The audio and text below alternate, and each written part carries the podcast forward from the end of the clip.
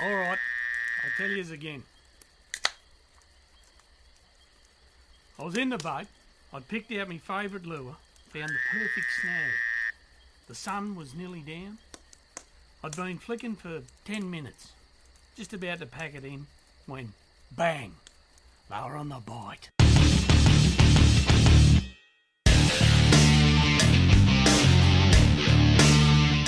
Okay, on today's show we've got Shane Banks from Wilson Fishing, Clarkie from Tackle World Wagga, Brad from Inland Angler, and our special guest is Merv Hughes.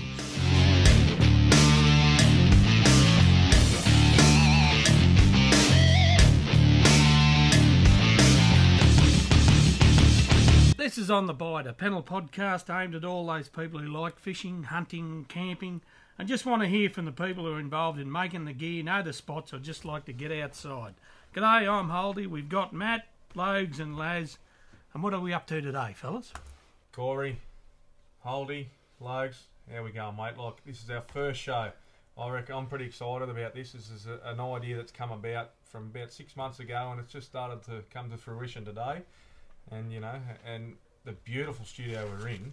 Per- per- perfect spot for But you could have turned the weather on for us, man. Yeah, I know, I know the big budget we had to spend, but no, we're coming from um, my back shed.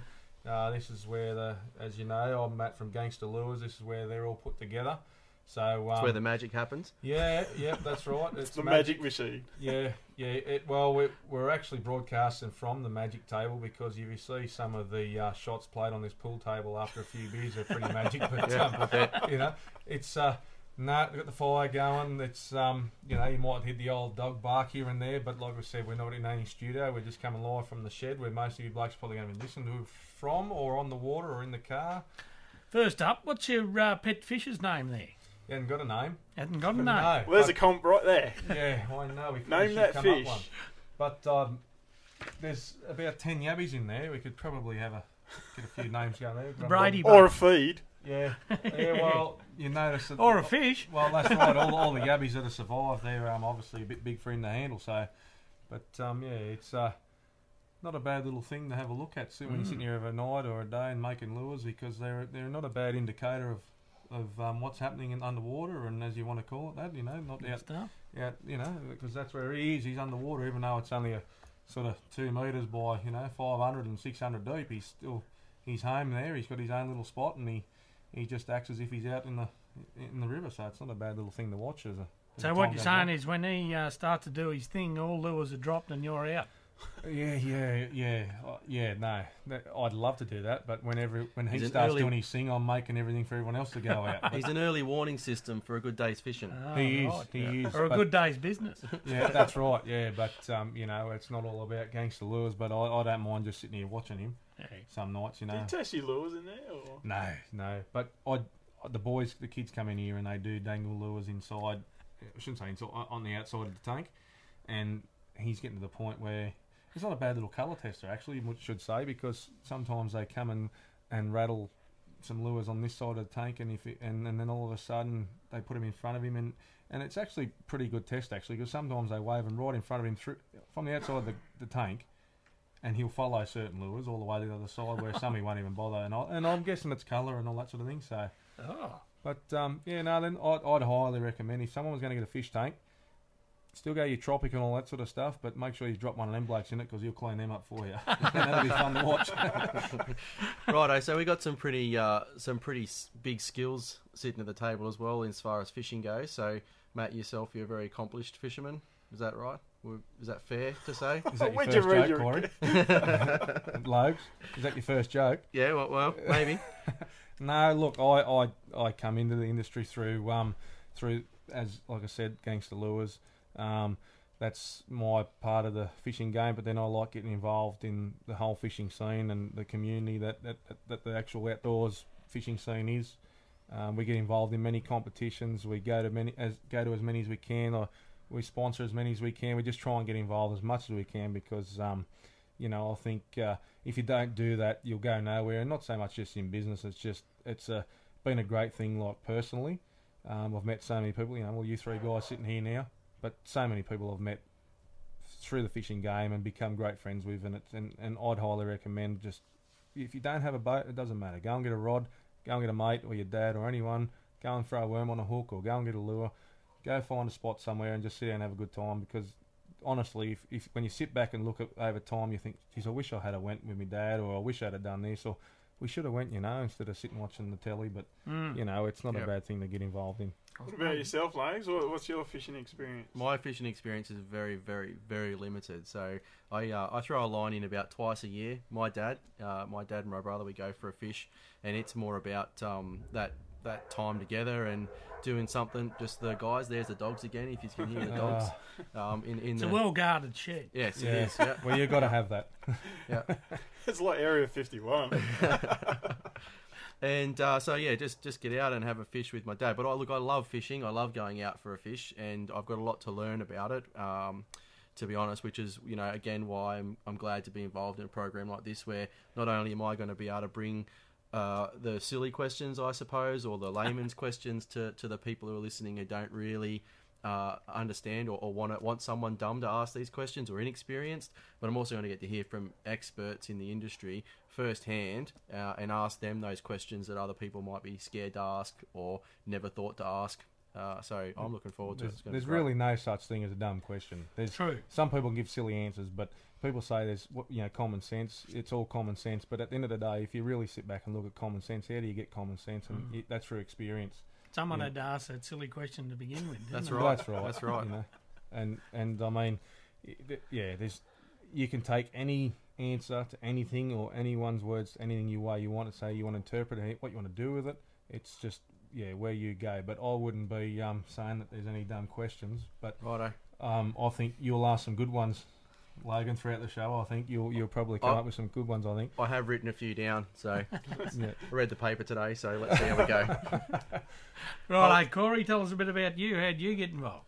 Oh, oh, geez, I, I don't mind wetting the line every now and then. And, um, I've got a group of mates that we go fishing with, uh, fat bastards, and um, and that- and that's only social. You know, that was a, a means to um, stay in touch. You know, there's guys I've known for over twenty years, and a lot of us gr- grew apart, and it took um, a death of one of our mates and to um, sort of jog out, jog us into um, gear and and work out a way how we could stay in touch. And fishing was the, the best way to do it. And um, it's just taking time out of work and family and going out and having a beer and, and a fish. And, and, you know, we make time to do that. So that's how I sort of got a little bit more into fishing than I'd usually been. I never did it as a kid.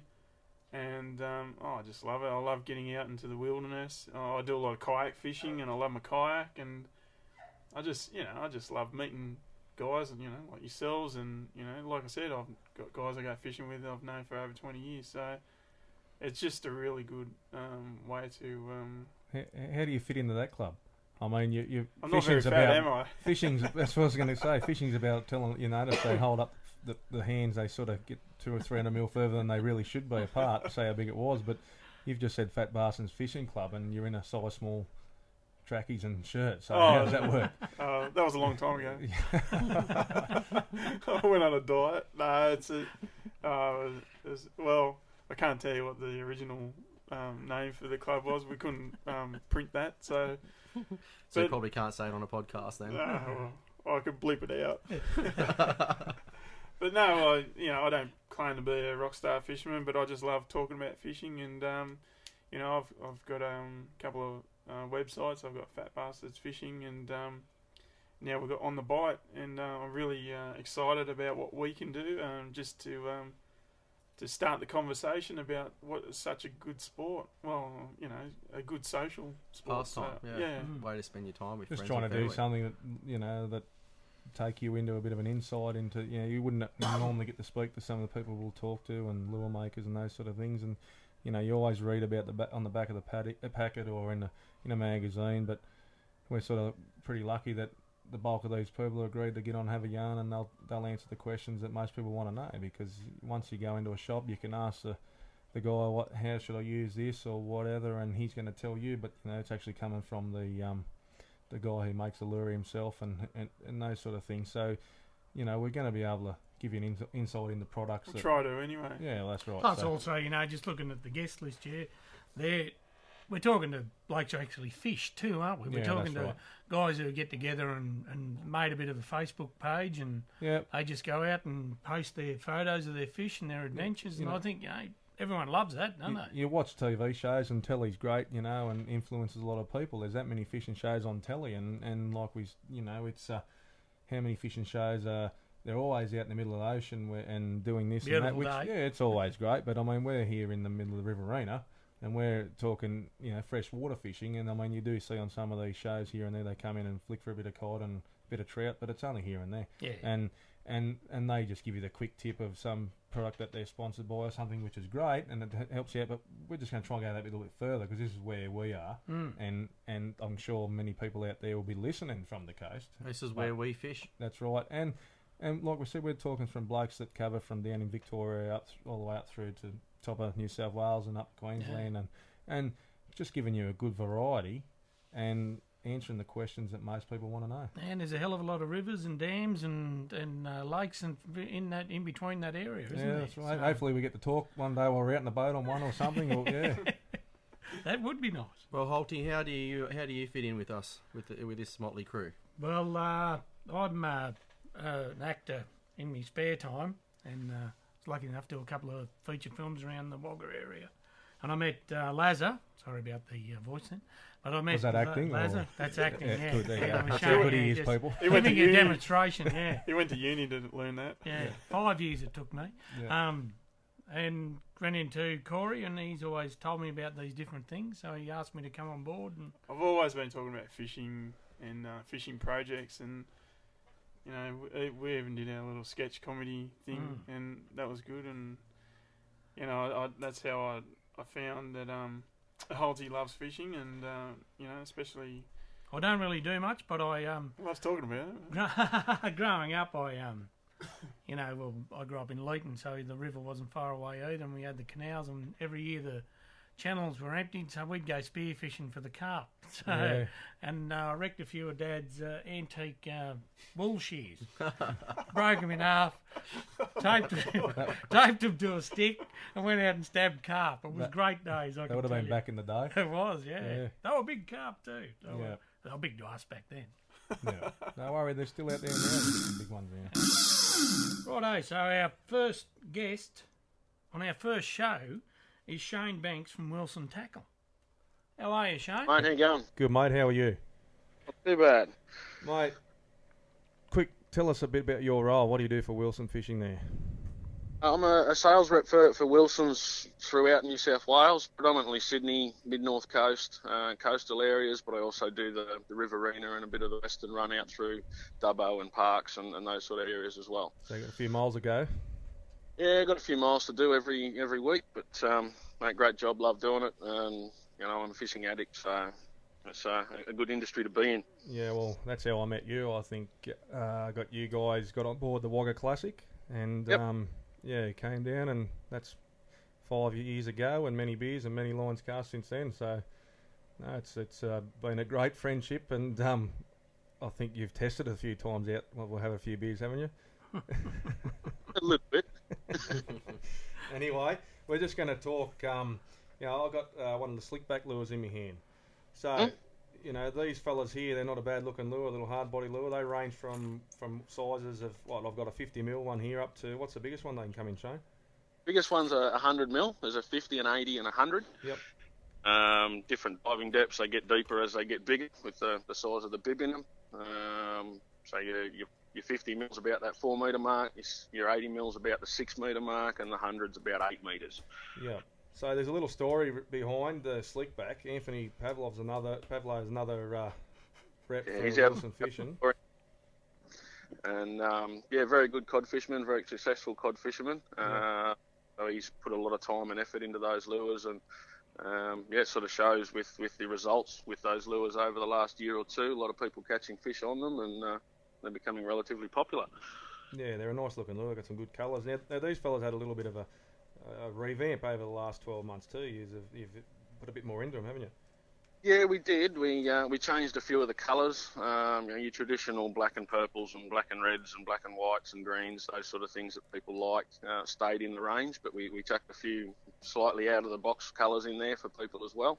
Yep. Uh, beef them up with chemically sharpened trebles, put a bit heavier duty bib into them, and a, a much louder rattle into the inside of the body as well. So they've got a, a really good vibration under the water.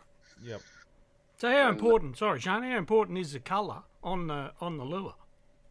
Um, I guess it depends on water clarity will play a part in that as well. Um, if the water's filthy, dirty, and, and horrible, then fish probably rely a lot more on that vibration, picking up the lure with their lateral line, as opposed to, to visually spotting the lure and eating it.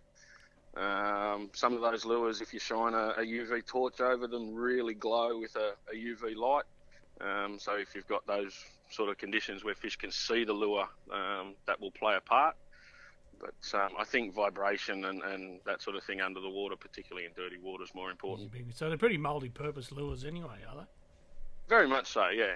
Yeah, it's uh, a lure that you know you can cast and, and retrieve, you control. Um, it will work in a variety of applications, that's for sure. So mainly targeted. You've got, you know, like if you if you're holding a packet, and we're reading the packet the, the lure as well. They've got, um, you know, they're a new, unique lure for Australian native species. So, um, I've seen many blokes uh, catch a few few nice cod with these. Yep, And um, yeah. you know, especially down at the Cod Classic, I was talking to a few blokes there, had some nice photos. not Not you yet. Not They're you pretty Yet. popular here, Shane. Everyone's trying to pocket one. oh, mate, it's uh, the, the good thing about them too is they're uh, a, a fairly inexpensive lure for people to use too. They're That's the thing Uh, I found with them too. Um, you, you get some lures and they're, they're pretty premium prices, and my attraction to the slickback was they're you know they're reasonably priced.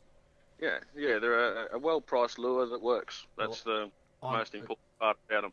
Loads here, and uh, I'm a I'm a very very amateur fisherman. Go out maybe twice a year, but I've always used worms, shrimp, you know, some sort of bait like that because for me, a, a lure always seemed like an expensive waste on the other end of the line because I'd get a snag or I'd lose it somehow. Um, so yeah, having a lure that's a, a reasonably priced lure is uh, is uh, certainly a, a game changer for me as Yeah. a amateur, every now and again fisherman. Yeah, and it's it's not a, a, a real drama if you do happen to get one snagged up and you can't get it out. Well, you know that happens to everybody. And if you're not down in amongst the snags, you're not in the game. So, I like Hey. that. Hey, hey, but you need listen. Maybe I'm not as amateur as I thought I was. I'm always down the snags. Oh, you're a pro. while you're talking of getting them snagged, you, you guys actually uh, sell the uh, Wilson lure retriever, don't you, on the pole? Yeah, we do. We've got a couple. Um, there's two lengths in it. From uh, there's a 12 foot, an 18 foot telescopic one, um, and you know all, all it really needs. You know, every boat should have one because you save yourself two lures and the lure retriever's paid for itself. Yeah, yeah. Uh, I've used them plenty of times, and um, you know, I think they're a great thing, especially because I've been to the point where I've had uh, the lure stuck to the point where I've had the re- lure retriever fully extended. I've got my arm up to my shoulder down in the water, and and and you can actually feel, you know, like through the actual the, the, the pole itself compared to say the old the old ones that used to be on the on the line, which are still great retrievers. But I just like the one on the pole because you can actually feel, I reckon, what's going on where your lure snagged, and if you you know when you've got the lure or you're bumping, if it's on a rock or timber, I just think you can feel so much through the pole. Yep. Yeah, just it is a little bit easier to use than uh, the old style one that you slide down your line, but um, and everybody has their preference. But I think yeah, the the telescopic pole is the way to go. Yeah, especially when you can get it in two sizes. I mean, not everyone, I suppose, needs to have two sizes. I suppose, especially where you are, really, it? I mean, I've got the smaller one, which I, Yep. yeah, I think you know, I can go nearly the length of my shed. So I mean, that's that's enough for me Yeah. around here anyway. Majority of your river fishing, those poles will, will comfortably reach down to where your your lure is going to be. It's only if you're fishing really deep water in some of the dams, it's not going to get there. But um, for the majority of applications, it's plenty long enough. What I was going to say, Shane, was um, the slickbacks, uh, great look, looking lures, but what other lures do um, Wilson make? Uh, we've got a, a quite a big range of, of lures. Um, predominantly, what we do is, is push towards the, the saltwater market. Um, freshwater lures, we've got, as you say, the slickbacks. There are a few of the, the new Zerek soft plastics, the cherabins and the, the shrimp, the live shrimp, um, which are an effective cod and yellow belly lure as well. And you know, there, there could well be some new ones coming out for, for the next season that um, yeah, we haven't even seen yet. They've you know, got a big range of Zerek, and then we're slowly but surely introducing those into the market. And there should be a few new ones in there that'll keep the, the yellow belly and cod guys happy. You you were just up at the uh, Brisbane, was it Tinny Tackle Show, was it?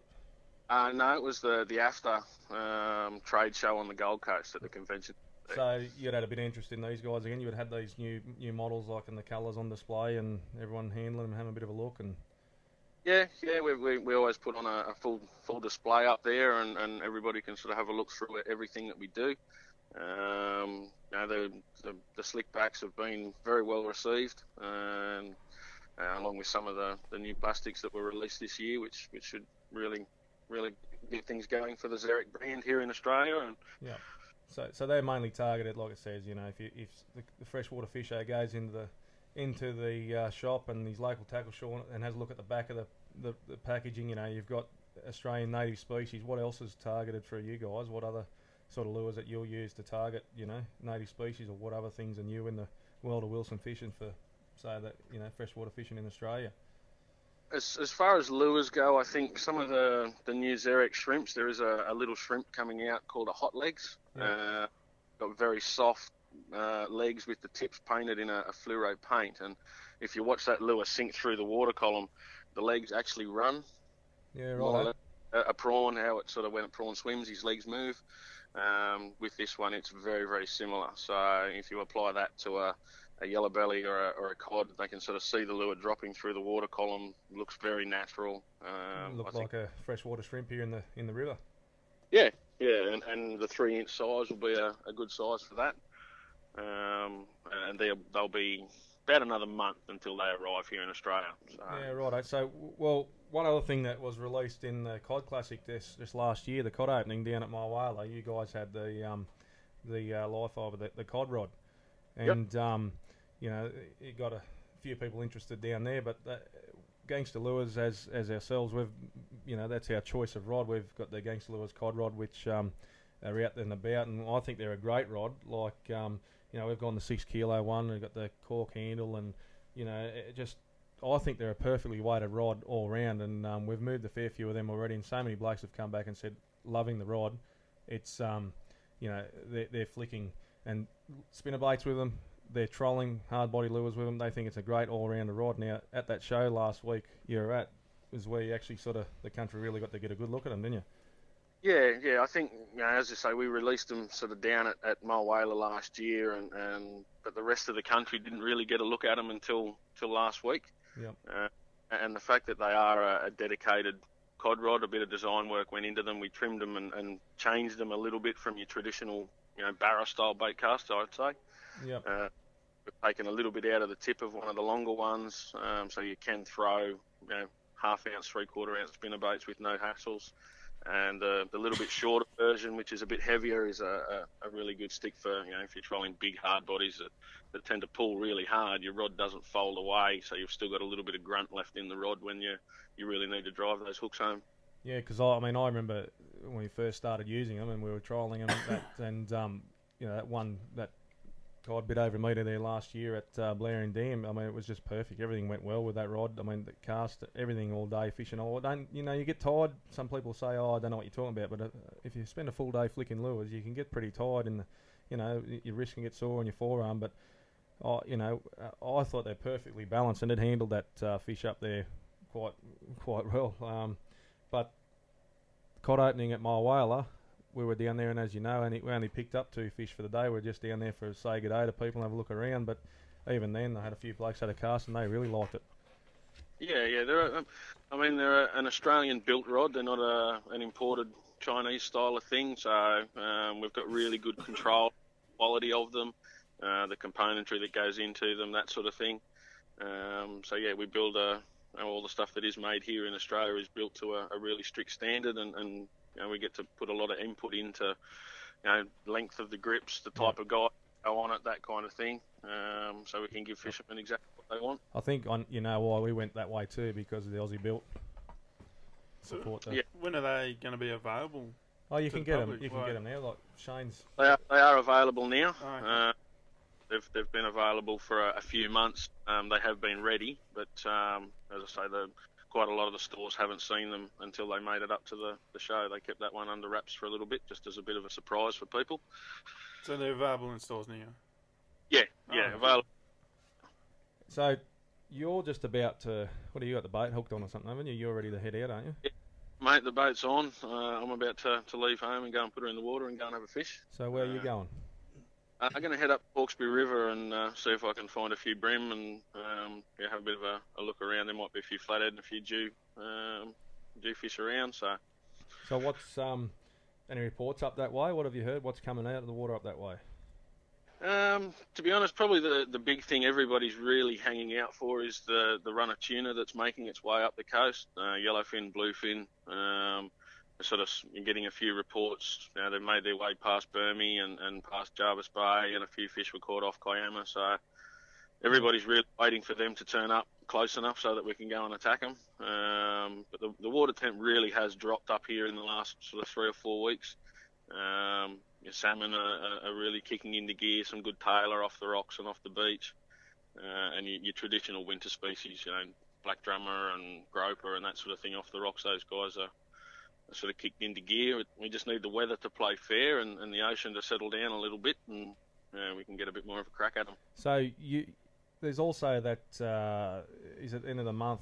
Is that Mako compound or something up there in Sydney? Yeah, the the first weekend of next month is the um, the Sydney Monster Mako tournament, which you know, I've, I've fished for, for quite a few years now. It's a, a good event, and there is a, a little tuna section within that, that tournament, but predominantly it's about tag and release of, of Mako sharks. And Haven't they got a reputation for jumping in the boat?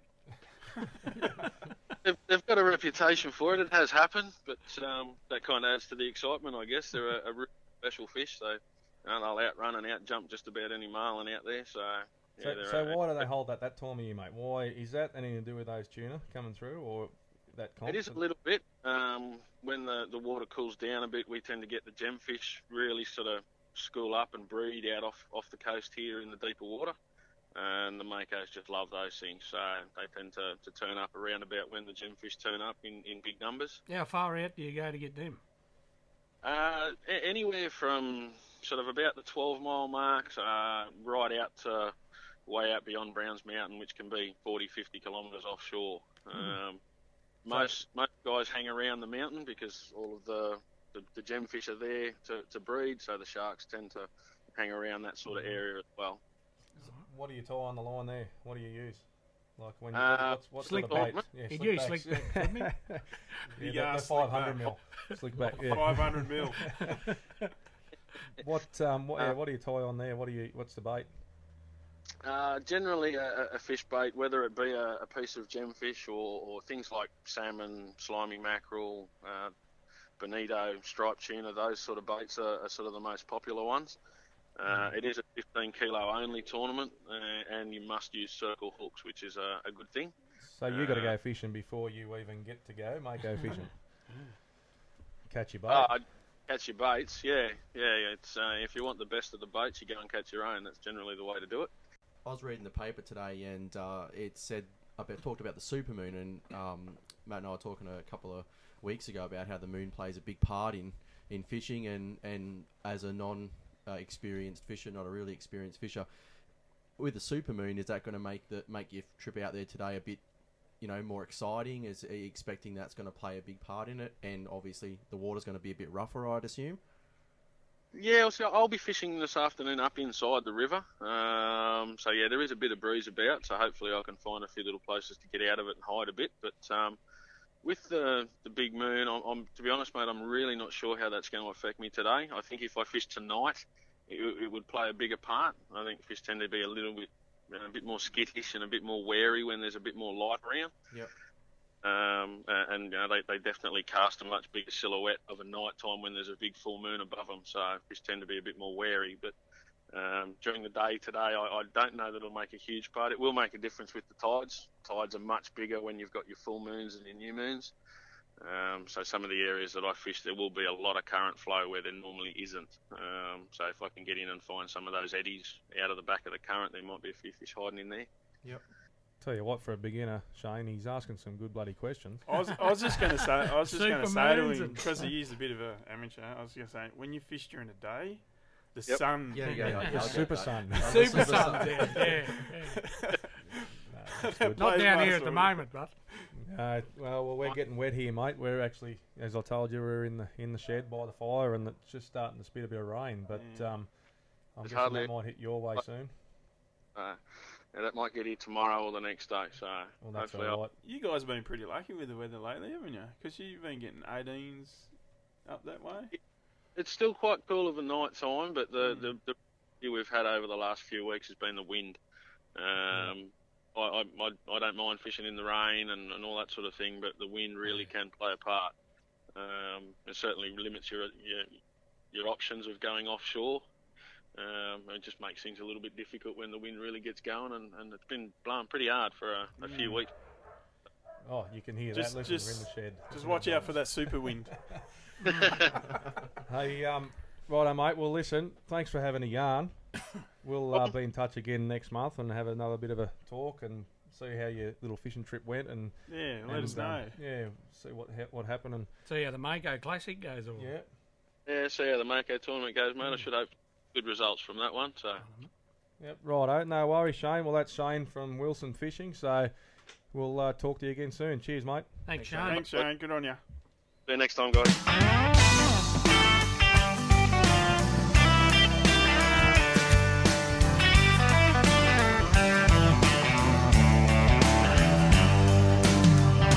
I could spend my days in a lazy boy in a mansion on a hill.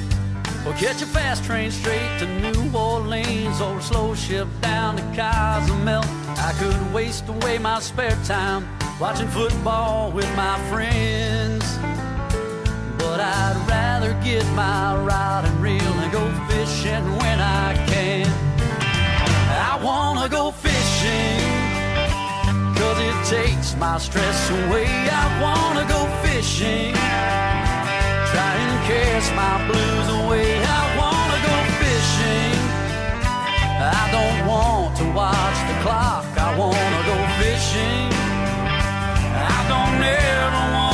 wanna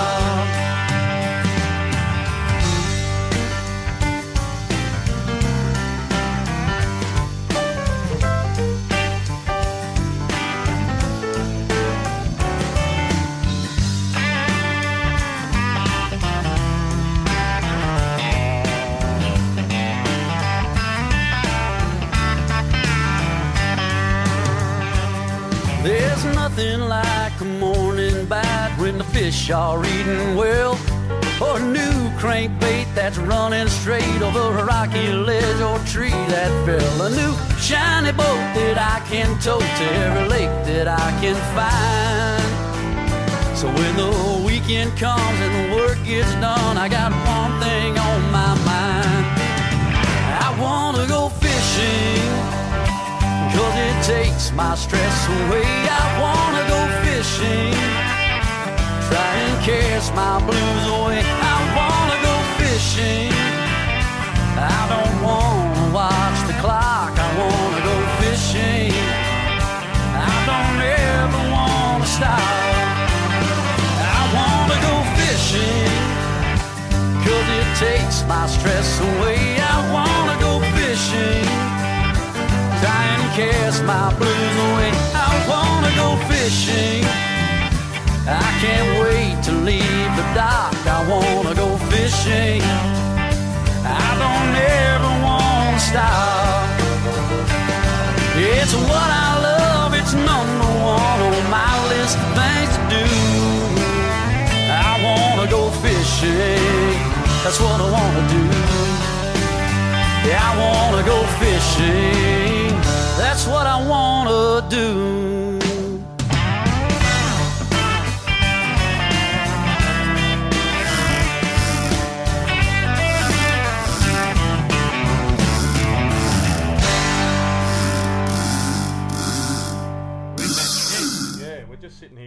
Just looking over to the fish tank, and I don't think I've ever seen that before. I've got a perch in that in that tank. It's about thirty centimeters long, and he's just sitting there, and the yabby is climbing on his, you know, on his tail, and the yabby's just cleaning his tail. I've never, I've never seen that. Oh, here he goes. He's he's Oh, had enough now. But look at him. He is just, he's just sat there, and that yabby has just, yeah, worked his way up and down the back, right at the back of his tail, just obviously cleaning it. He's like trying to break in a horse or something.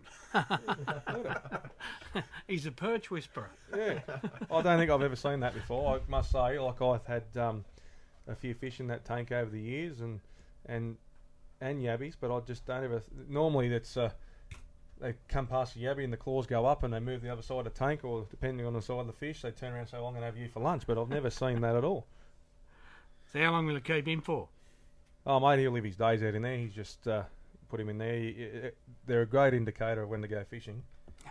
Is that Oh, what you got? Is that what yeah, you got? It? and that fella there is, pro- you know, like, a lot of people have cod in their tanks and everything. You know, everyone's got their own opinions, but I've had a lot of fish in my time over the over the period i- in that tank and the perch, uh, yellow belly, and uh, they're probably one of the best fish that I've found as an indicator over. They just, you know, you talk about the moons and the full moon and and super moon over here, but you know, you talk about that and uh, like well, well, years ago before the red fin rule came in, you you had, you had to kill them on the spot now, and they're a pest now, and they've always been a pest. But I had two reddies in there about twenty odd centimeters once, and for two weeks of the two weeks of the month, they just sat on the bottom of the tank, and then and did absolutely nothing, and you'd food wouldn't wouldn't eat nothing. But then come the fortnight around that moon, that lunar activity, all of a Mm. sudden, it They just was come to lifetime. life. Yeah, Ah, right. and So they like hibernate or something. Oh, well, yeah. I Kinda.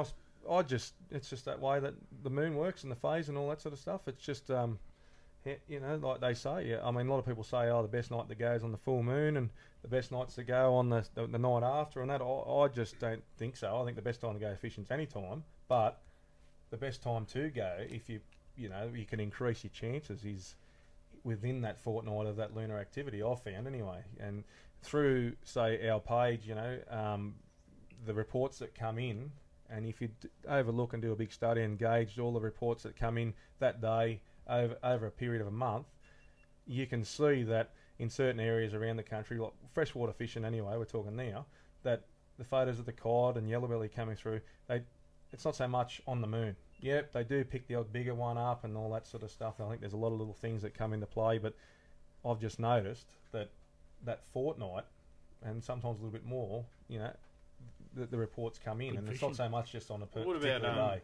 barometric pressure? Yeah, Like, all a that lot of guys yeah. watch that like Yeah, uh, you know like a stopwatch and you Is know, that the just- pressure on a barra, is it? yeah. Oh, that's what I think it is. no, but like, I mean, there he goes again. Look at that. So that that, that yabby again. Look, you, I've never seen that before. I don't think. I, I, yeah, Watch this. I don't know what to say I'll, about that. I'll make him nervous. Oh no! Oh, yeah, well, there there he goes goes. Look, He's on the go. Hey, he's, got, he's on the bite. yeah. on the buy. But um, you know, get back onto that lunar activity. It's it's a thing that um, a lot of blokes swear by the, the barometric pressure and all that stuff. That, that a lot of blokes study the guide, if you want to call it the almanac, and they go through all this and say it's the best time and all this stuff. Yeah, you can go. Yep, I think your chances increase if you follow that bit of a trend. But you So- do notice that so much fish come in at the times when you least expect it to. Mm. So this weather, like cold, wet days like this, play no effect, have no effect on. Oh, look, it does. I mean, I, I, I think if fish we weren't doing this today, fish I'd be at Blowering. We'd all agree fish are already pretty wet. So Yeah, Yeah, I'm not it is a trying to- water sport. I said so it's more the many times. it's more the individual that's Well, that's right. Like uh, it, it, like I said, it is a water sport. I mean, I've been caught out like that with the Wagga Classic. I mean, I've said it, it's still on tomorrow whether it's rain, hail, or, or, or snow, Shine. and the rivers rose three metres and torrential rain. I thought I, I meant rain, not just you know completely wash us out, but it was still on. We still had 400 people hit the yeah. river. You held that one in Narrandera, didn't you? No, no, that, oh, oh, yeah, well, that's started here and ended up in That's Narangba. right. Yeah. Well, uh, no. Well, we pulled out down the mouth of the Murray by the time we the boats to shore. But um, but you know, it's um, it's just a funny thing. You know, um, I, I've did. We're talking fish, but if you look at those yabbies, I mean, he, he at the moment the moon it's nearly at its peak this Mm. month. Tonight, you know, I'll come into the shed and turn the light on. He'll be carrying on a little bit there at the moment because there's a bit of movement with us. He's sort of just happy to No, sit out of the way, but those yabbies are on the move. Yeah. So it's obviously playing a role with them as well. Because sometimes you can come here. I know it's winter time, and normally in the winter time, you know, they say the best time to catch a yabby is any month with the, with the letter R in it, because they're the warmer months. But you will still catch yabbies in the middle of winter, but they're not in the numbers that you will get. Yeah. But the thing is, if you look at those yabbies there now, there's a couple not moving there, but the rest of them are out and about. Yeah. And is that got anything to do with the moon? I don't know. With a yabby. So Maybe. Well, I grew up in Leeton, and we used to get the yabbies out of the cans in the um, in the cement channels Oh. in, the, in the winter time because they'd let them all down, drain the Yeah. channels, and you'd walk up and down and get all the turn the little wheel. yabbies out of yeah, Yeah, turn we the wheel, to turn the do wheel. the and come out wheel. the irrigation wheel. Yeah, Yeah. come out of there. But um, None of them anymore there actually. oh, They got rid of the, the water Did they get them all? Did they? Yeah. Yeah, right. So, eh? Thing of the past. yeah. Also, I think they're all run by computers. Yeah, well, they are. They, there's computerised things. There's blokes that wander around all day long checking meters and all that stuff, see how much water's been going into someone's mm. property, as you The know. water bailiff. can't chop the wheel anymore and let the water run through. But Well, I hope someone rings up and if they are listening to this, which I'm sure there'll be heaps of people, ring up and prove me wrong yeah, well, because it'd be nice if I was still around. that's all right. let us let us know where they are. Yeah. Get some yabbies. Yeah, I'll give you free water. Oh, no, no, no, we won't go into that. know We know what you really got in mind. We know you'd rather be out fishing. And today's the day you're gonna wear the line. Cause every day's a good day. Stop wishing. Every day's a chance to drift away. Drift away. Righto, so the next bloke we're talking to is Clarkie from Tackle World in Wagga. And he's on the line at the moment. Clarkie, how are you, mate? Good, thanks, boys. How you going? Yeah, good, thanks. Yeah, Clark. good, Clarkie. Good. So, so what's uh, what's happening at Tackle Well, We're going to talk. Uh, you know, it's a bit chilly here in Wagga and around the area at the moment. So, a bit of what what's on out there? What can we do winter time other than fishing? What do we need to need to do to keep warm? Uh, mate, you you probably rang at the right time. We've got a heap of uh, new winter clothing coming in this year um, from two companies, two really good companies. One's uh, Ridgeline, and the other one's Stony Creek. Stony Creek are based in um, in Tassie, so they uh, they make the right sort of clothing for the, the right environments down there, and they fit in perfectly up here. There's um, there's a whole heap of stuff, really, anything from waterproof pants just through to a warm jacket to waterproof jackets. Whole um, whole cross section of um, winter clothing is covered right through from um, um, underwear, not underwear, what do you call them? Um, Yeah, thermals, all that sort of stuff. Yeah, right through to um, even what you put on your scone. So it's a, it's a really good couple of companies that know what they're doing. So, what colours? I've seen them before. They're, they're just all camo and you know they sort of the suit No, look, outdoors no. or there's a there's a bit of a mix. They they are strong in the in the camos because they they do um, make specific clothing for hunters, so they're real strong in the in the in the camo. But we've progressively put more and more, um, I suppose, non-camo clothing in, um, different coloured greens and blacks, and just just for the average guy there, because um, not everyone's a redneck and want to walk down the main street wearing a camo shirt. So um, carrying the just- rifle over the arm and we've um, we've just you got to cater for everybody. So there's some really nice clothing there, stuff that you wear to the footy, Yep. um, or you go and have a barbecue at. But uh, yeah, no, there's a bit of a bit of a cross section. I've I've seen some good photos come in lately of some you know it's winter time, big cod time of um, some blokes wearing these these jackets and they speak highly of them. They reckon they're pretty they're, the- they're the go. They're pretty warm. Yeah, look, I, I wear a, um, one of the torrent jackets, and it's one of the uh, one of the best jackets I've ever had. It's waterproof, windproof. Um, it's not that thick, but it's and it's very very warm. And the features on it, you really got to come out and have a look at one and try one on. It's they've got about eight or ten pockets in them, and just all the features. Are, they're designed by people who actually wear them, so they're good um, thing. the good thing. And the other thing which is really good about them is they're Australian man size, not um, not pygmy size. So they're um, yeah, they're they're well made. Yeah. Hey, Clarkie, hold here. Um, what about Hey, go. gloves? What about gloves? Yeah, mate, we've got all sorts of gloves, anything from um, you know your snow gloves through to, to your fingerless gloves, which I reckon are pretty useless. I can't see the sense in wearing a glove and then cutting the fingers off it, but that's what they do. And, and it's it's Logs here, mate. How do how do I keep my head warm? My noggin. How do you keep your head warm? Oh, same thing. We've got a heap of different beanies, everything from Thinsulate through to just plain old wool beanies to um, yeah, there's a whole heap of different stuff. And once again, in all different colours, blacks, blues, camos, uh, even the bright orange for the hunters. So there's a bit of everything there for everyone. So just um, for you know, like you said, everyone sizing, you, you can sort of pretty much fit anyone out with these, can you? Or Uh, pretty much. I think we'd struggle to find one big enough to fit on your head, but most people, yeah, um, wouldn't be an issue. Cut him There's off the, there, uh, uh, I think that'll do him there. That's that's the tackle world shot. That was this Clarkie from Yeah. Tackle.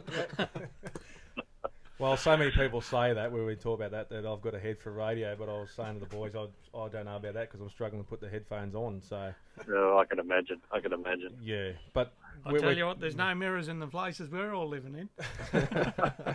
no, well, well, like he did Right, say, he, he, he, the answer to the question, he can size anyone because he wears a jacket himself. So, ah, yeah, right. yeah. So um, Yeah, yeah, yeah. They started small, yeah, and go up to uh, yeah, up triple. to monstrous. Yep, that's good. So we've got it covered. Yeah, So there's, listen- there's a whole range of it. And the other thing which they started to do as well, both companies, they've started to manufacture um, boots, Yep. um, hiking, hunting boots. Um, um, once again, it's one of those funny things. They're waterproof as long as you don't put your legs in water, Yep. because the bottoms are waterproof, but of course, obviously, the water's going to run down the top of them. But yeah, they're waterproof boots. You can wear them in the in the uh, wet grass, um, and two different price points. They're really well made. Um, soles are um, uh, Vibram soles, which are really good quality soles, and um, yeah, no, they're good boots. So are they, a, boat, a boot that goes what sort of halfway up your, your leg, or are they cut off your ankle like most you know, like say your, your work boots, or are they like a yeah, you've got a Pretty- long Pretty similar to a work boot. They're probably, I'd reckon, you'd probably get another um, uh, probably 50 mil on top of your normal work boot up your leg. Just gives you a little bit more um, support and a little bit more protection. But they're, um, yeah, as I said, they're real good quality. Um, the guys who, who who buy them um, all rave about how good they are to wear. Yeah, I've got a set, and I've got to say they're pretty. Yep. They're pretty spot on. Yeah. Mm. Very comfortable, very warm. On your little, uh, you nearly made a blunder there, and I, it gave me a question: Is what's a good boat like for wearing in a in In a a boot wearing in a boat? Yeah. So is In it, a are boat? they? Yeah, like if you're up and about and you're standing around, is are they a good boot to have on? Yeah, they are. I mean, they're not they're not a heavy boot either, so you could wear them in a boat. Um, What about Everybody- a kayak? No, I wouldn't wear them in a kayak. Um, I think um, a lot of times you end up tipping kayaks over, and I don't know whether I'd like to swim in them. Um, just yeah, I, I wouldn't wear them in a kayak, but definitely, um, yeah, you could wear them in a boat, a normal sort of a boat without any dramas. Oh, good stuff. What um so you said the tackle world as a general. So you, can you get these what in every tackle world? Can you or No, most of the uh, inland stores you'll probably be able to get the, the Ridgeline or Stony Creek or both. Yep. Um, coastal stores, I wouldn't think so because they don't have the, um, the hunting population that we've got around here. Yep. Um, so, but no, most of all the inland stores like Toowoomba and Shepparton and Goulburn, those sort of places. Um, yeah, look, I think most of them carry it. Yep. No, so they're more targeted in inland, which is probably like you said, most people are going to wear them inland, go hunting and Yeah. fishing in here, wading. So just well, one more question on that. Do, do they make a wader? Is there a wader out of those guys? No, all, n- neither neither of those companies make waders, but there's other companies that make them. Yep. Um, and that's one of those things. that's pretty much like um, like a lot of things. The more you pay in waders, the better quality you get. There's some really good quality Australian ones called Horns Yep. that are made down in uh, Adelaide. Yep. Um, but you pay a premium for them. Yep. Um, but they last and last for a long time. But there's also the generic ones that everyone usually stocks the cheaper end that are made in China. Most guys buy those and use them and are quite happy to use them. Um, you know, you, really your waders you might only use two or three times a year, so you don't need to spend a huge amount of money on them as long as you maintain them. The worst thing you can do with them is fold them up and put them away in a in a little cupboard somewhere because the creases just eventually will crack the rubber. You So- need to hang them. That's a good little tip. Most blokes would probably do that. Just scrunch them straight back up, put them in a bag or in a box, and or up in the Mm. compartment of the boat and put them in there out of the way. And, and yeah, you say, oh, I didn't know that myself either. That, that Yeah, there's not- of something that's going to crack. And Yeah, it's not an ideal way to store them. You're much better off to store them away from the sunlight, away from heat, uh, and let them hang. yeah. And that way they'll uh, you'll maximise the life lifetime of them. Just touching on that sort of thing, like durability, the jackets, these Ridgeline jackets and Stony Creek and those sort of things, they they are they're obviously something you don't need to iron, but they, they obviously can be scrunched up and put in the bag and pulled out and worn a thousand times. I'm guessing they're pretty they're obviously pretty durable. Yeah, they are. They're not. Um, they're not like the traditional old waterproof material that we that we've thought about and, and known for years. It's a, if you grab the material and, and, and have a feel of it, it actually feels like it's um, it's almost fleecy. Yep. But it's this new space age material they're making now that's all waterproof and windproof and um, it's it, and the other thing with it is it's very quiet. The, the the hunters like it because it doesn't make a noise when they're when they're walking through the bush. So um, all that sort of clothing now is, is you know it, it, that's the way it's heading. It's light and durable and and um, you know easy to maintain. Yep. So listen, while we're talking tackle world, what's um, you know, what's you'd, you'd have a few reports. You'd know what's going on around the traps. What's been happening out there? What what can you tell us? What's been biting and where and what what on and Yeah, look, it, to be quite honest, it's a little slow at this time of year, and it usually is. But there's a couple of spots if you wanted to um, to target a fish. If you're looking for a native fish, I'd probably recommend you hit the Murray somewhere. Yep. Um, we were down at, at uh, Wentworth about four weeks ago, and we did reasonably well. Yep. And most of the reports that are still coming through of guys that are going down are getting fish, some over a metre. Um, but the good thing about down there is that most of the fish are all fairly big fish. Um, I think we got about eight or nine fish, and the smallest one was about 65. So um, they're all good quality fish. You've got to put the time in. You've got to specifically target them. You need big lures, troll down deep, look for uh, lots and lots of timber and, and real slow water, and that's where the big fish live. Um, so that if you're after a native, that's where I'd be heading. If you're after a trout, um, I'm hearing a few reports at the back end of Blowering. There's um, some reasonable sized trout that there get caught. Just need to be aware that where the water moves at the back end of uh, Blowering, technically it's the Tumut River, so that's closed, so you can't fish that part of it. You have to move back into the lake where there's no water flow. Yep. Um, and other than that, Eucumbene's, you can beans are all right. It's you know some days it's good and some days it's pretty slow. So um, if you're looking for a trout, though, I'd, I'd definitely have a go at the back end of Blowering. So there's a bit of a mix going on, really. Like you're talking with the natives, like that, the cod. You said they're getting down deep. So sort of Mm. hard bodies. You're talking into the bigger stuff, or that you, that, you know, I think there are. I've seen a fair few photos come in lately. There's, there- there's, they're getting on everything really, aren't they? Spinner baits and hard bodies. So it's a bit of a mix. It is as long as it'll go deep. Yeah. Um, those um, those two ounce or two and a half ounce spinner baits is what you need to use if you're going to target that deep water, uh, or the um, Australian crafted 120s and 150 mils. Both of those are good in the 30 and 40 foot bibs. Yeah.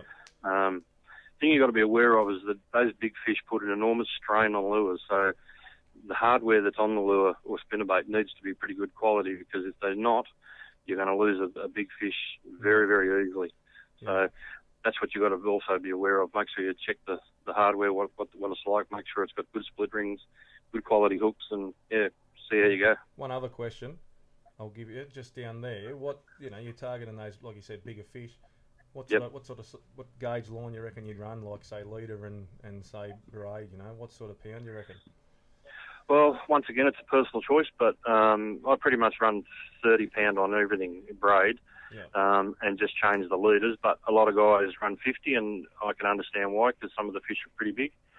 So anywhere between 30 and 50 pound braid, and the leader I'd run anywhere between um, 40 and 60. Yeah. Um, sounds fairly heavy, but you're targeting a big fish in amongst a heap of timber. So um, for the for the sake of going from a, a you know a 40 pound leader to a 60, um, so that you don't lose those big fish, it's well worth doing. So I got Logan sitting over here. He's looking. He's probably you know he's he goes fishing once or twice a year whenever he sort of can.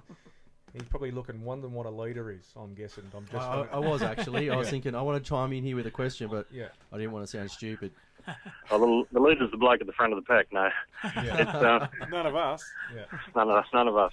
Um, a leader's a, a piece of uh, monofilament line, fishing line that goes on the front of your braid.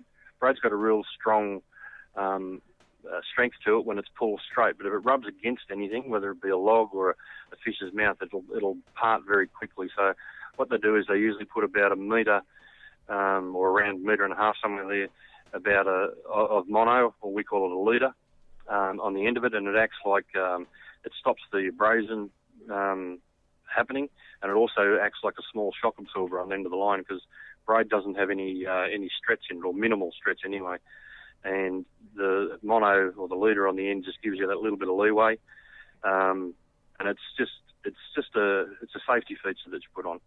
Um, the best way to attach it to your to your leader is what they call an Albright knot, um, and the Albright knot's uh, um, it's obviously you can't do it over the radio, but it, it's just a knot that you use to tie leaders onto onto braid with, and um, it just makes it really strong. So that, that's that's what you got to do. Is that a difficult knot to uh, master, Clarkie?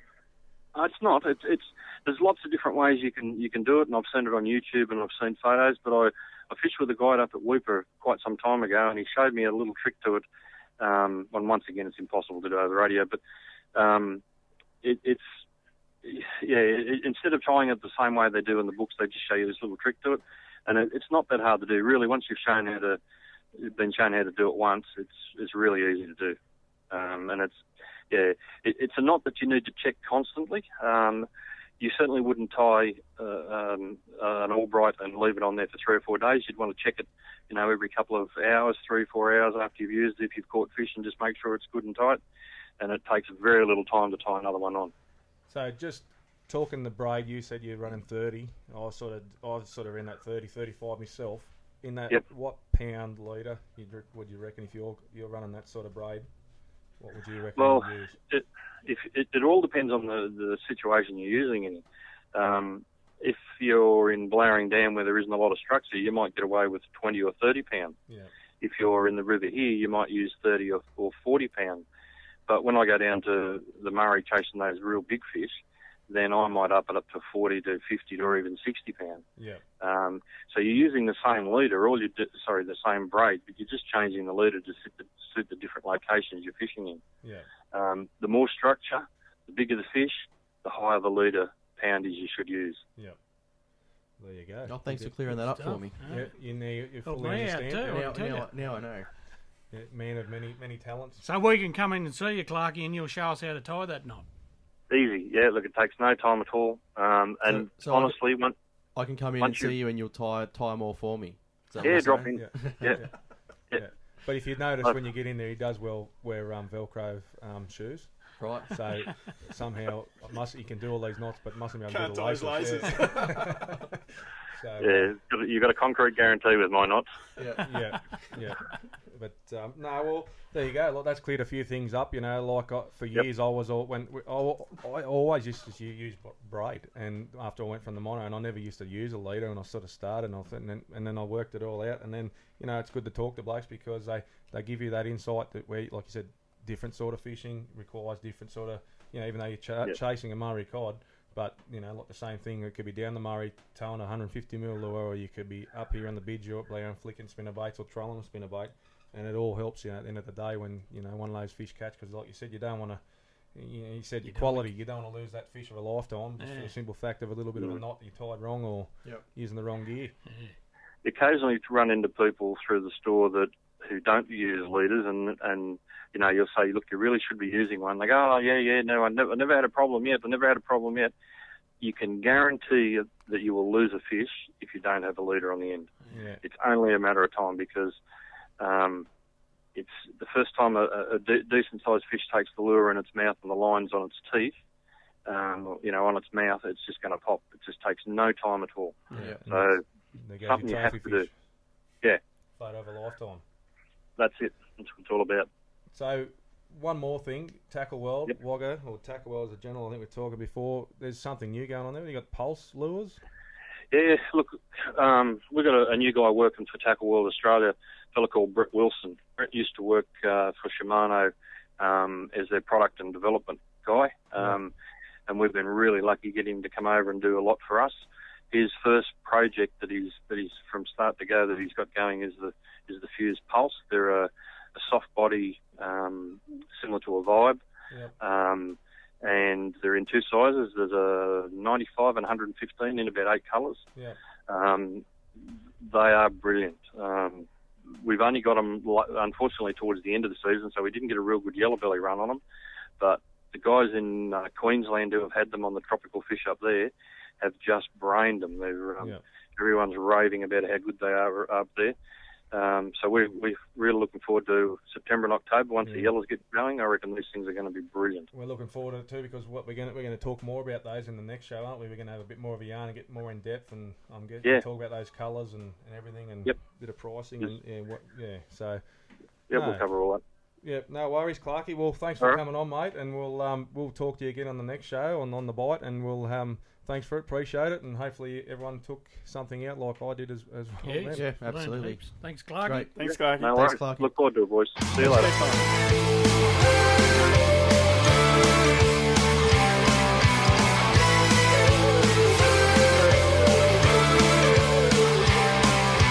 I don't have to worry, have to worry whether or not you would love me if I just started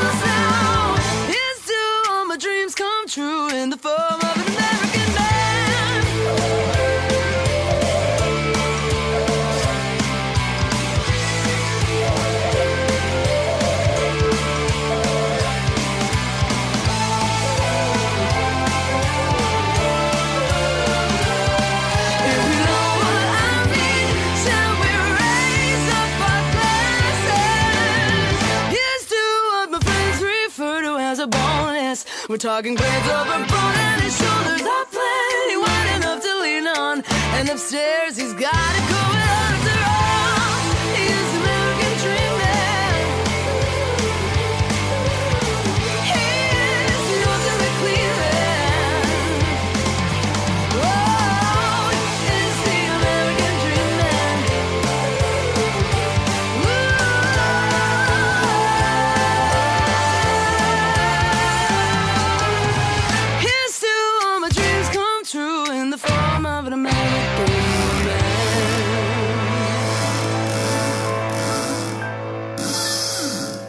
Okay, today we've got a very special guest. Matt, tell us all about him. Well, this fellow here, he's um, by no means a um, professional fisherman, but if you talk to the bloke, he'll tell you he is. He's a uh, one of the cricketing greats. He's um, I remember watching this fellow when we were growing up, and I can still remember uh, running down the driveway at home, bowling to me brother, and uh, you know, and I used to get the old middle stump here and there, but bulk of the time used to hit hit back over the fence. But um, the thing is, this fella here I met out on the water through the fishing game, and that's uh, Merv Hughes. How are you, Merv? G'day, Matty. G'day, boys. How are we? Good, thanks, Merv. Uh, how are you? Merv, Yeah, um, going very well. Wait, we'll have a quick yarn about um, you know you you who don't make lures, you you just you love throwing them around, and um, you've recently been up north. You went where'd you go to? They went up to the Barra Classic. Yeah, up to the Barra Classic, so we fished the, the Daly River there. Um, based ourselves at Banyan Farm, which is a, a very comfortable setup there. Um, just a sort of holiday resort uh, right on the river. And um, we had five days, six days, um, or five days in, in the comp. Had a kids' day where we take out um, a couple of kids to try and catch a fish, and a pre-fish day. And we had a couple of pre-fish pre-fish days, and we did no good. Although uh, one, one bloke, uh, Terry Ryan, who who I fished with, got a, a metre five, but un- unfortunately it wasn't in the competition. Oh well, that's that's how it goes, isn't it? At least he caught it. Oh yeah, don't worry about that. And, and Peter Light never been out up there. The other the other fella, um, he, he got a couple around the the 60 marks, about a 57 and 58. And uh, yours truly, um, yeah, made another duck. yeah, right. Hey, uh, just doing that. What, what, what were you? You flicking lures, a bit of bait fishing. What was going on? It'd be mainly lures up there. They're mainly lures. Um, basically, it's it's uh, it's the um, Darwin Game Fishing Club, and uh, the the rules are that it's lures only. Yep. Um, so from soft plastic to hard bodies, uh, most of it is, is trolling. Yep. Um, a few of them sort of flick uh, the soft plastics around, but uh, we, we troll for for probably. 90% of it, and, and flick lures the, the other times just uh, when you're sort of hitting the hitting the creeks and the, the, the smaller smaller rivers heading into the Daly. What sort of what sort of depth? You know, is that those that river up there? I mean, chops and change. I'm guessing. What sort of depth? Yeah, mate. up? Yeah, it goes from, from very shallow um, where at Woolianna it's very tough to get uh, your boat boat through, and, and we, we were high and dry one day there. Yep. Uh, just took the, the wrong the wrong route, but um, mate, you can be you can be fishing in you know 17, 18 metres of water, 20 metres of water at, at times, so it gets uh, very deep in, in places, and, and other times it's you know um, you know maybe four or five metres. Yeah, right. That's that's pretty good. Like what? So you know, you, you're basically chasing the barra. You, you- what if you want to call it a bycatch? I mean, what did you pick anything else up on the way, or what? Anything else you Um, caught? Yeah, you, you catch the odd um, catfish, which aren't all that much fun, um, but uh, threadfin salmon.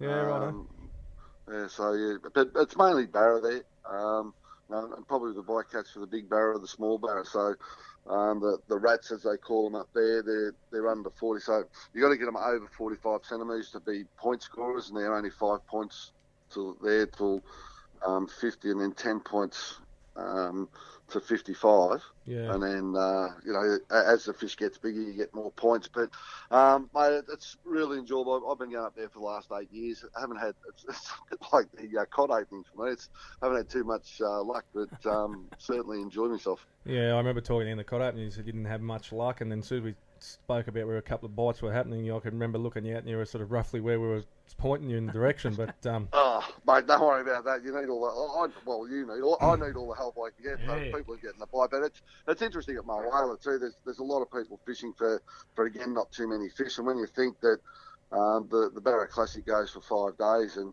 basically it's, it's a, a fish, a fish per angler per day almost. Um, and, and the good fish days are catching, you know, five and six fish, and, and us nuffies are catching nothing. yeah, so just just back on that Barra Classic, like the the distance that you can fish, like have they got boundaries? I mean, what sort of area can you fish over? You know, like is it twenty k's, hundred k's? What is it like?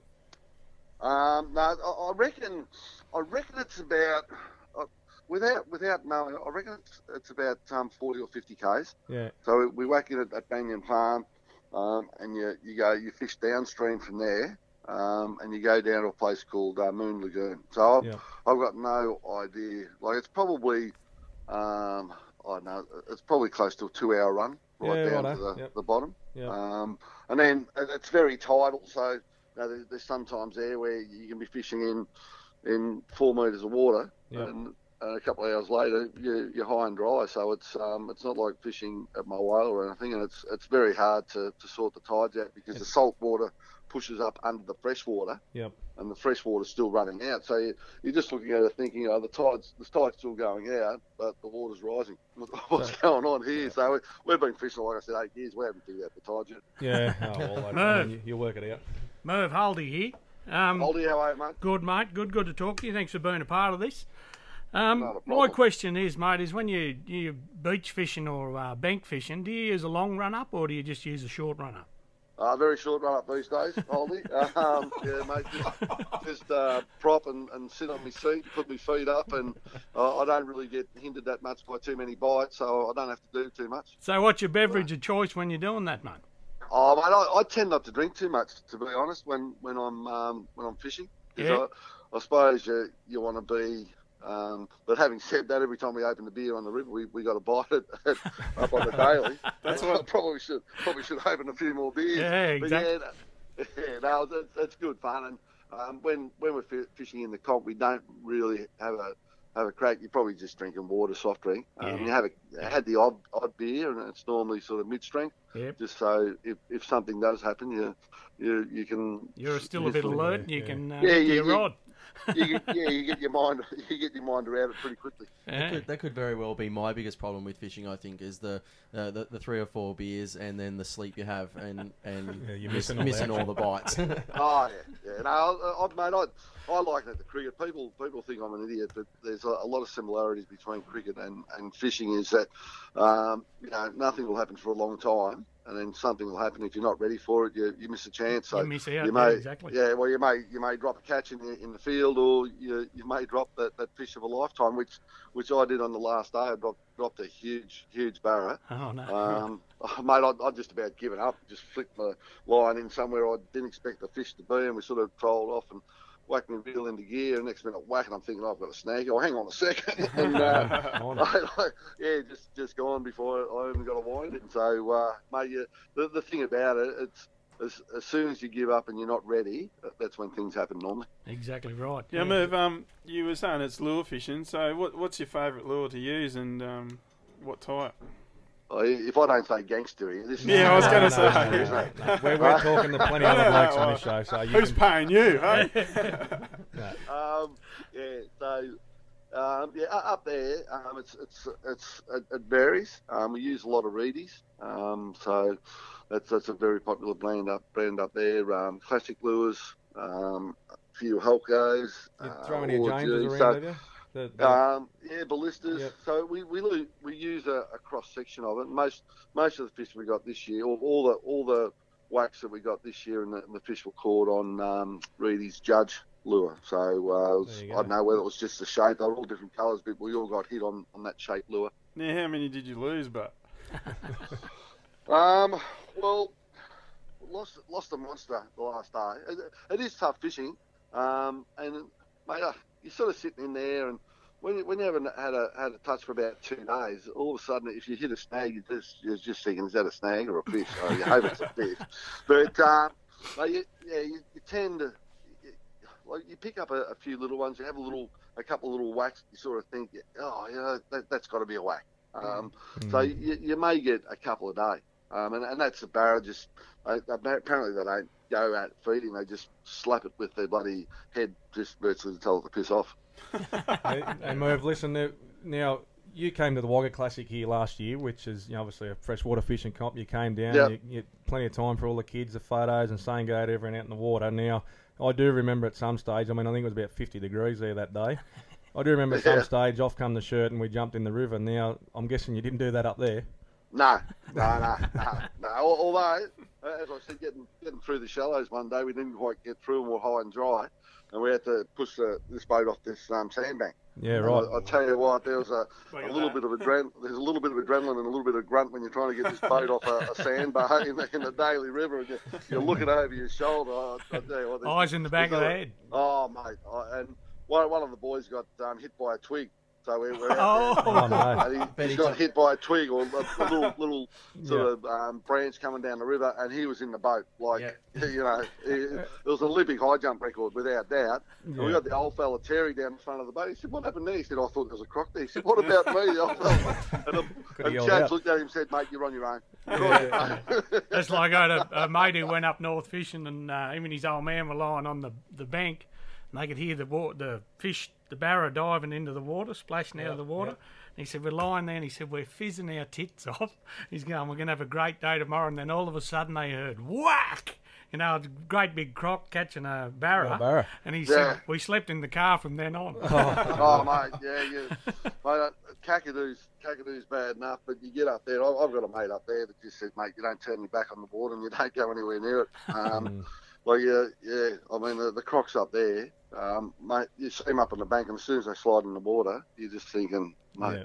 And it's 40, like it's 40, like it's 30, 30 degrees, 28, 30 degrees. It's pretty warm, and, and you're thinking at times, you, geez, I wouldn't mind a swim, and you, you might be up, a, and you're, you're having a look around, and there'll be just a pair of eyes just looking at you, and you Ah. think, no, mate, maybe not. Yeah, wait but no, shower mate, and yeah, back to camp. Yeah. only, only go in the water up there if absolutely necessary. Yeah. Yep. Favourite fish, mate? What's one of your favourite Favourite? fish? Uh, favourite fish?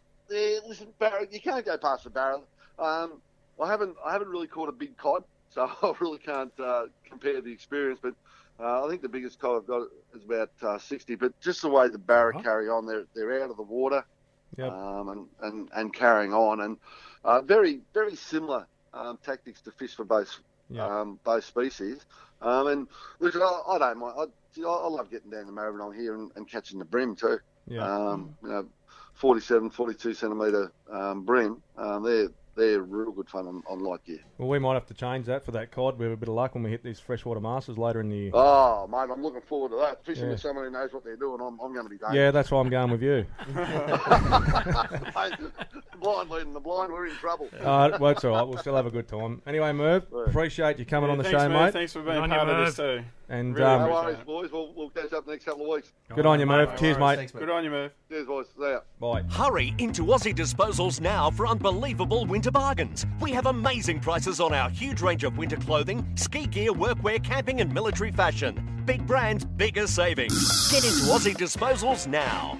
So we've been talking um, different areas to fish, salt water, a little bit of salt water through Shane, and we're talking uh, fresh water. But we're going to head to another area. You've got a, a guest on the line, Corey. Where's uh, who are we crossing to? Brad. Yeah, we're going to talk to Brad Haynes. Uh, he's the administrator of um, kayak Southern Highlands Kayak Fishing Club up there at Mittagong and Bowral, and does a lot of bass fishing. How are you, Brad? No worries. How are you? I'm I'm on the banks of the Richmond River at the moment, up at um, Ballina, right on the turn of the tide. So I should have a rod in my hand. You're not doing any, any good then. Nah, oh, we just um, we just had a flick actually, just with a few prawns, and the young fella's been getting his first fish, so it's been real, real good actually. Yeah, Good stuff. Oh, very good. And you were saying um, you were saying yesterday that he um, outfished you. Yeah, he got yeah he did well. He got um, little whiting and two bream yesterday, so uh, three three zero today. Oh, I handed him one, but he lost a couple of beauties actually, so it was good. It was exciting. So Richmond River. What's the town? What's closest town near that? Oh, I'm on at Ballina.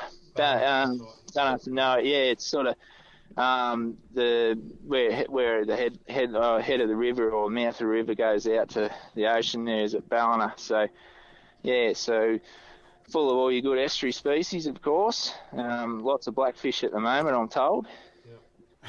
But you haven't caught one. No, I, I haven't been. I haven't been. Um, well, I don't know where to get the weed here, and I haven't been um, targeting them. And I've only fishing at ten minute intervals with the little ones. So, um, so we're just going for bream off the um, off the sandy flats. Um, so yeah, it was. No, it's good. They're in here, that's for sure. Surely there's got to be some bloke sitting on the corner of a bar and some pub can sell you the weed. Yeah, actually, local tackle hours ago, as you know, like I called in and said just something for the kids, mate, something where I, I don't won't have to jump ten foot in after them, and and um, no, they put me right onto it. So good old local tackle, of course, and um, they got the night, you know, they've got all the local bait, and um, they didn't have to use frozen prawns. They get their own prawns and everything. So you know, as as, as most, mostly wherever you go, you know, just sort of call into your local tackle and, and um, pick their brains. So that, that helped. Because I, you know, only only sort of go for a 10, 15 minute fish with my little boys, five year old and two and a half. So it's a bit tricky. You, you may or may not know with the little ones, of course. Like it's hard to keep their interest. So if you can get get a little fish early, um, yeah, the giggling doesn't end. It's good. It's great to see actually.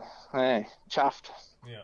Now, um, now predominantly you you do um, a lot of kayak fishing, Yep, certainly do. Um, and you own a few too, don't you? Pardon? You own a couple too, don't you? Oh, I've got um, I've got a bass jack, um, one of the Malibu ten footers, I think, just like yours, Corey Sienna. Terrific, terrific sitting kayak, for skinny water, but um, it's pretty versatile kayak actually, because as you know, you you can put an electric motor on them and fish the big impoundments um, without any trouble in those. And if anything, a bit like the the bigger Hobies, you can stay pretty dry in them. Um, but for for where I live, which is in Mittagong, Southern Highlands of New South Wales, I got the opportunity to fish a bit of the city Sydney catchment, and um, one of the better dams there, um, where you are allowed to fish. Uh, you can't. It's under your own steam or self propulsion or whatever you like, kayak, kayak, canoe, really. So I, I got myself invested in a Hobie Pro Angler, and I've had it for two years, and I, I do do a lot of fishing from that um, from that vessel, if you like. Um, and I do do a few of the impoundments inland as well, um, Burrendong and Wyangala, and I really enjoy fishing from the kayak in both those big dams, not just those dams, also Windamere. Um, and I just find, yeah, just find that they're very productive to fish from. Now, I've got myself a pro angler too. Just scored that through um, Outdoors and Beyond here in Wagga. We've done a bit of a sponsorship deal there, and Gangster Lures Oh, we terrific. fish out of the Hobie Pro Angler. So it's um, it's um, I've found it. uh, I've only used it the once because of haven't had the time. We're pretty busy at the moment making some lures, but I've Yeah. I had the one quick go at it, and I'll tell you what, in the canoes that I've been in, and then yeah, there's canoes and there's canoes, and I've I, and then there's a kayak and there's a Hobie Pro angler. I reckon I reckon they're great.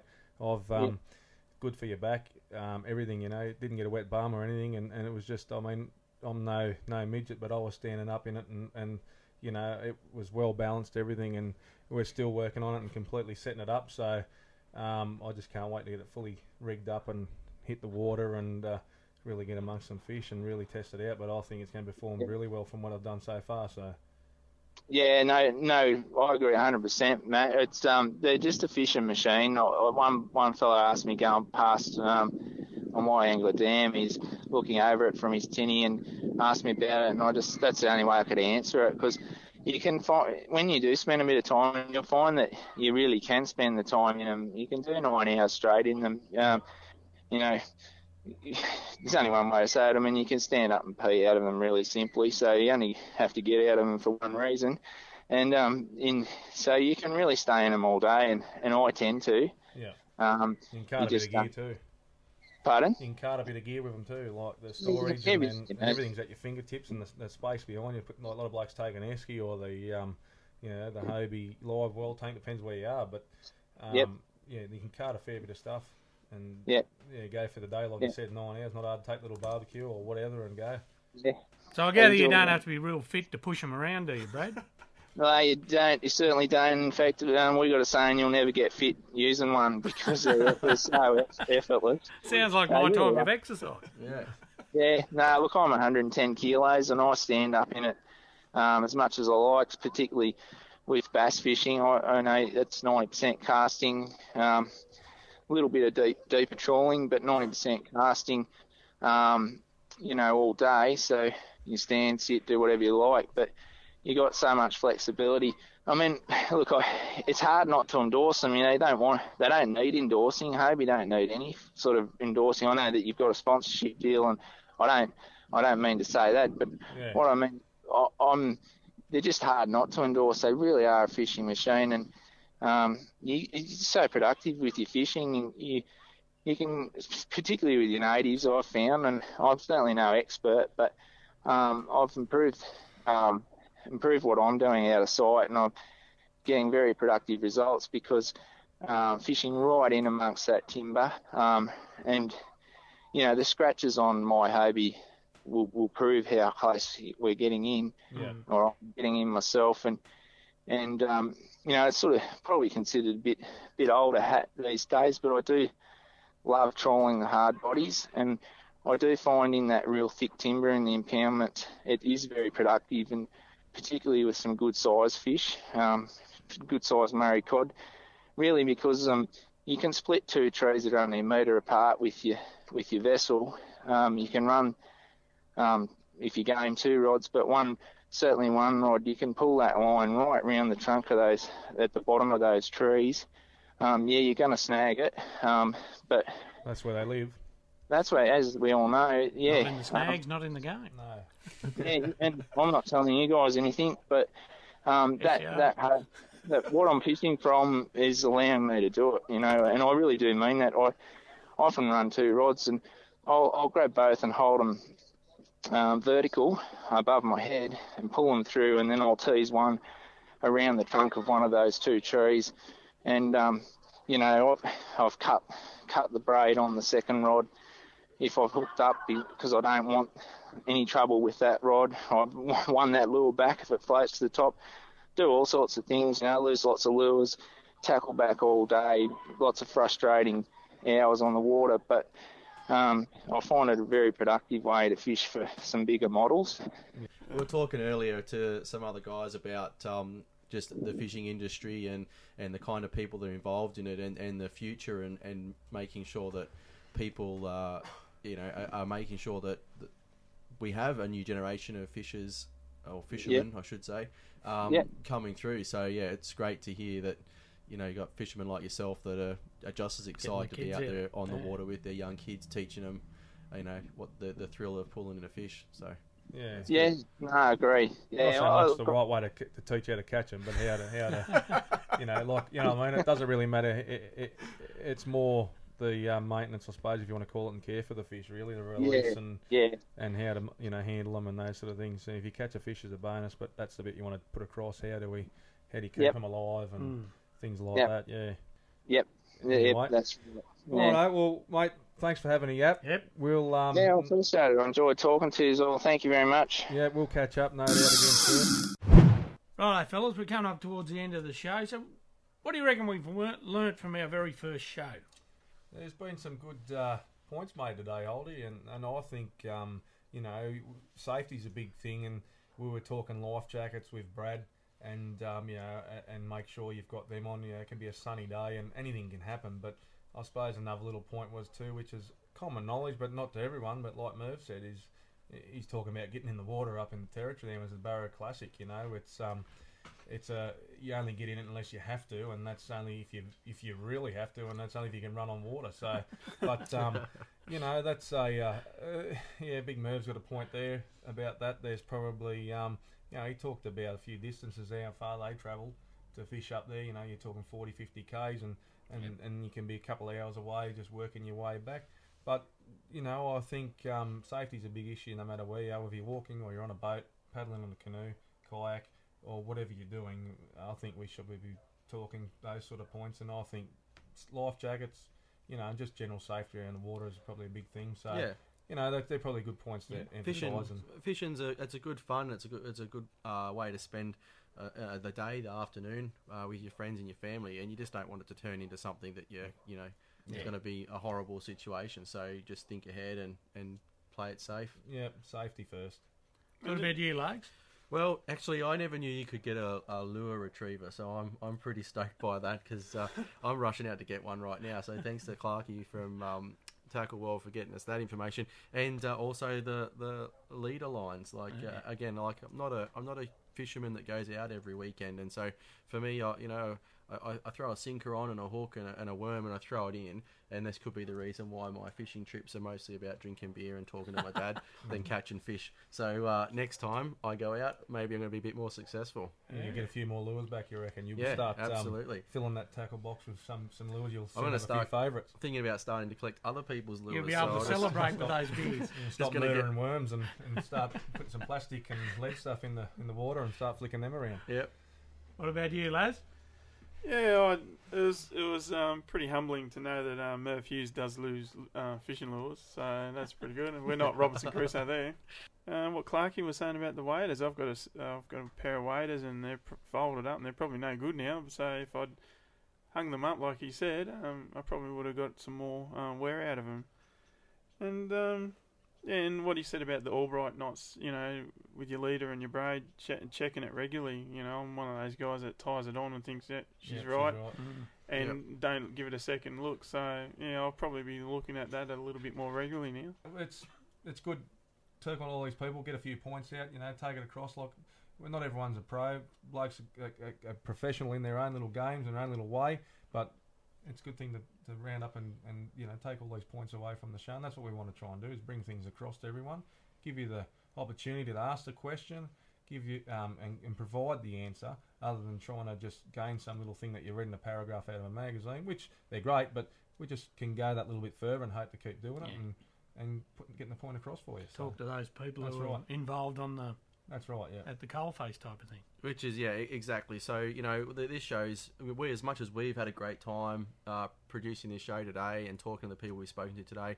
It's not just about us; it's about the people that are listening, and we want to get the information that they want out to them as much as we can. So look, anyone involved that's listening, involved in the fishing industry, whether you're just a keen fisherman, you've got your own little group like the guys from Outcast or the Fat Bastards, you've got yourself a Fishing um, comp or something. fishing Yeah. comp, you've got yourself a, a fishing tackle shop, and you want to be involved in the show. You want maybe to talk to us. You've got some advice you want to get out to, to customers, or, or, or you want to talk to people in your area to give them advice on, on how to how to be better at fishing, catch fish in your area. Jump onto our Facebook page on the bite and uh, send us a message because you know we'll, we'll get in touch with you and, and hopefully we can find a spot on the show where we can um, we can talk to you. We want to talk to to the people that are out there having a go. Good advice, Legs. Very good advice. All right, Corey, you got anything to add? Or Laz, I should call him? Oh no, look, I think um, it's been good, pretty good today, and uh, for a first show, um, looking forward to our next show already. Um, so uh, you know, if you're if you're out and about and you you get a chance to wet a line, let us know. Get on onto the Facebook page, like Legs was saying. Send us a photo. Like, don't forget to like and share the page, and um, yeah, hopefully um, we can just have have that chat with you and on the bite Yeah. on Facebook. Send your pics in as well. We can put them up. Any questions? And, and keep keep coming back and checking out the Facebook page as well because you know we're gonna we're gonna start doing some really exciting stuff with some some competitions and giveaways and things in the next few months. So you know watch watch that space because um, you could end up being a winner. That's right. We're going to have that, that many prizes. It's not funny. I've, got, I- I've already know of a few good prizes that are coming. So keep keep tuned, and uh, hopefully until then we'll catch up with you and look forward to talking to you again in the next show. Yeah. Remember, this is your fishing show. Everyone who gets involved makes it a successful. So Absolutely. please feel free to do what Logan and Corey and Matt have just said, and uh, we'll see you in a month's time.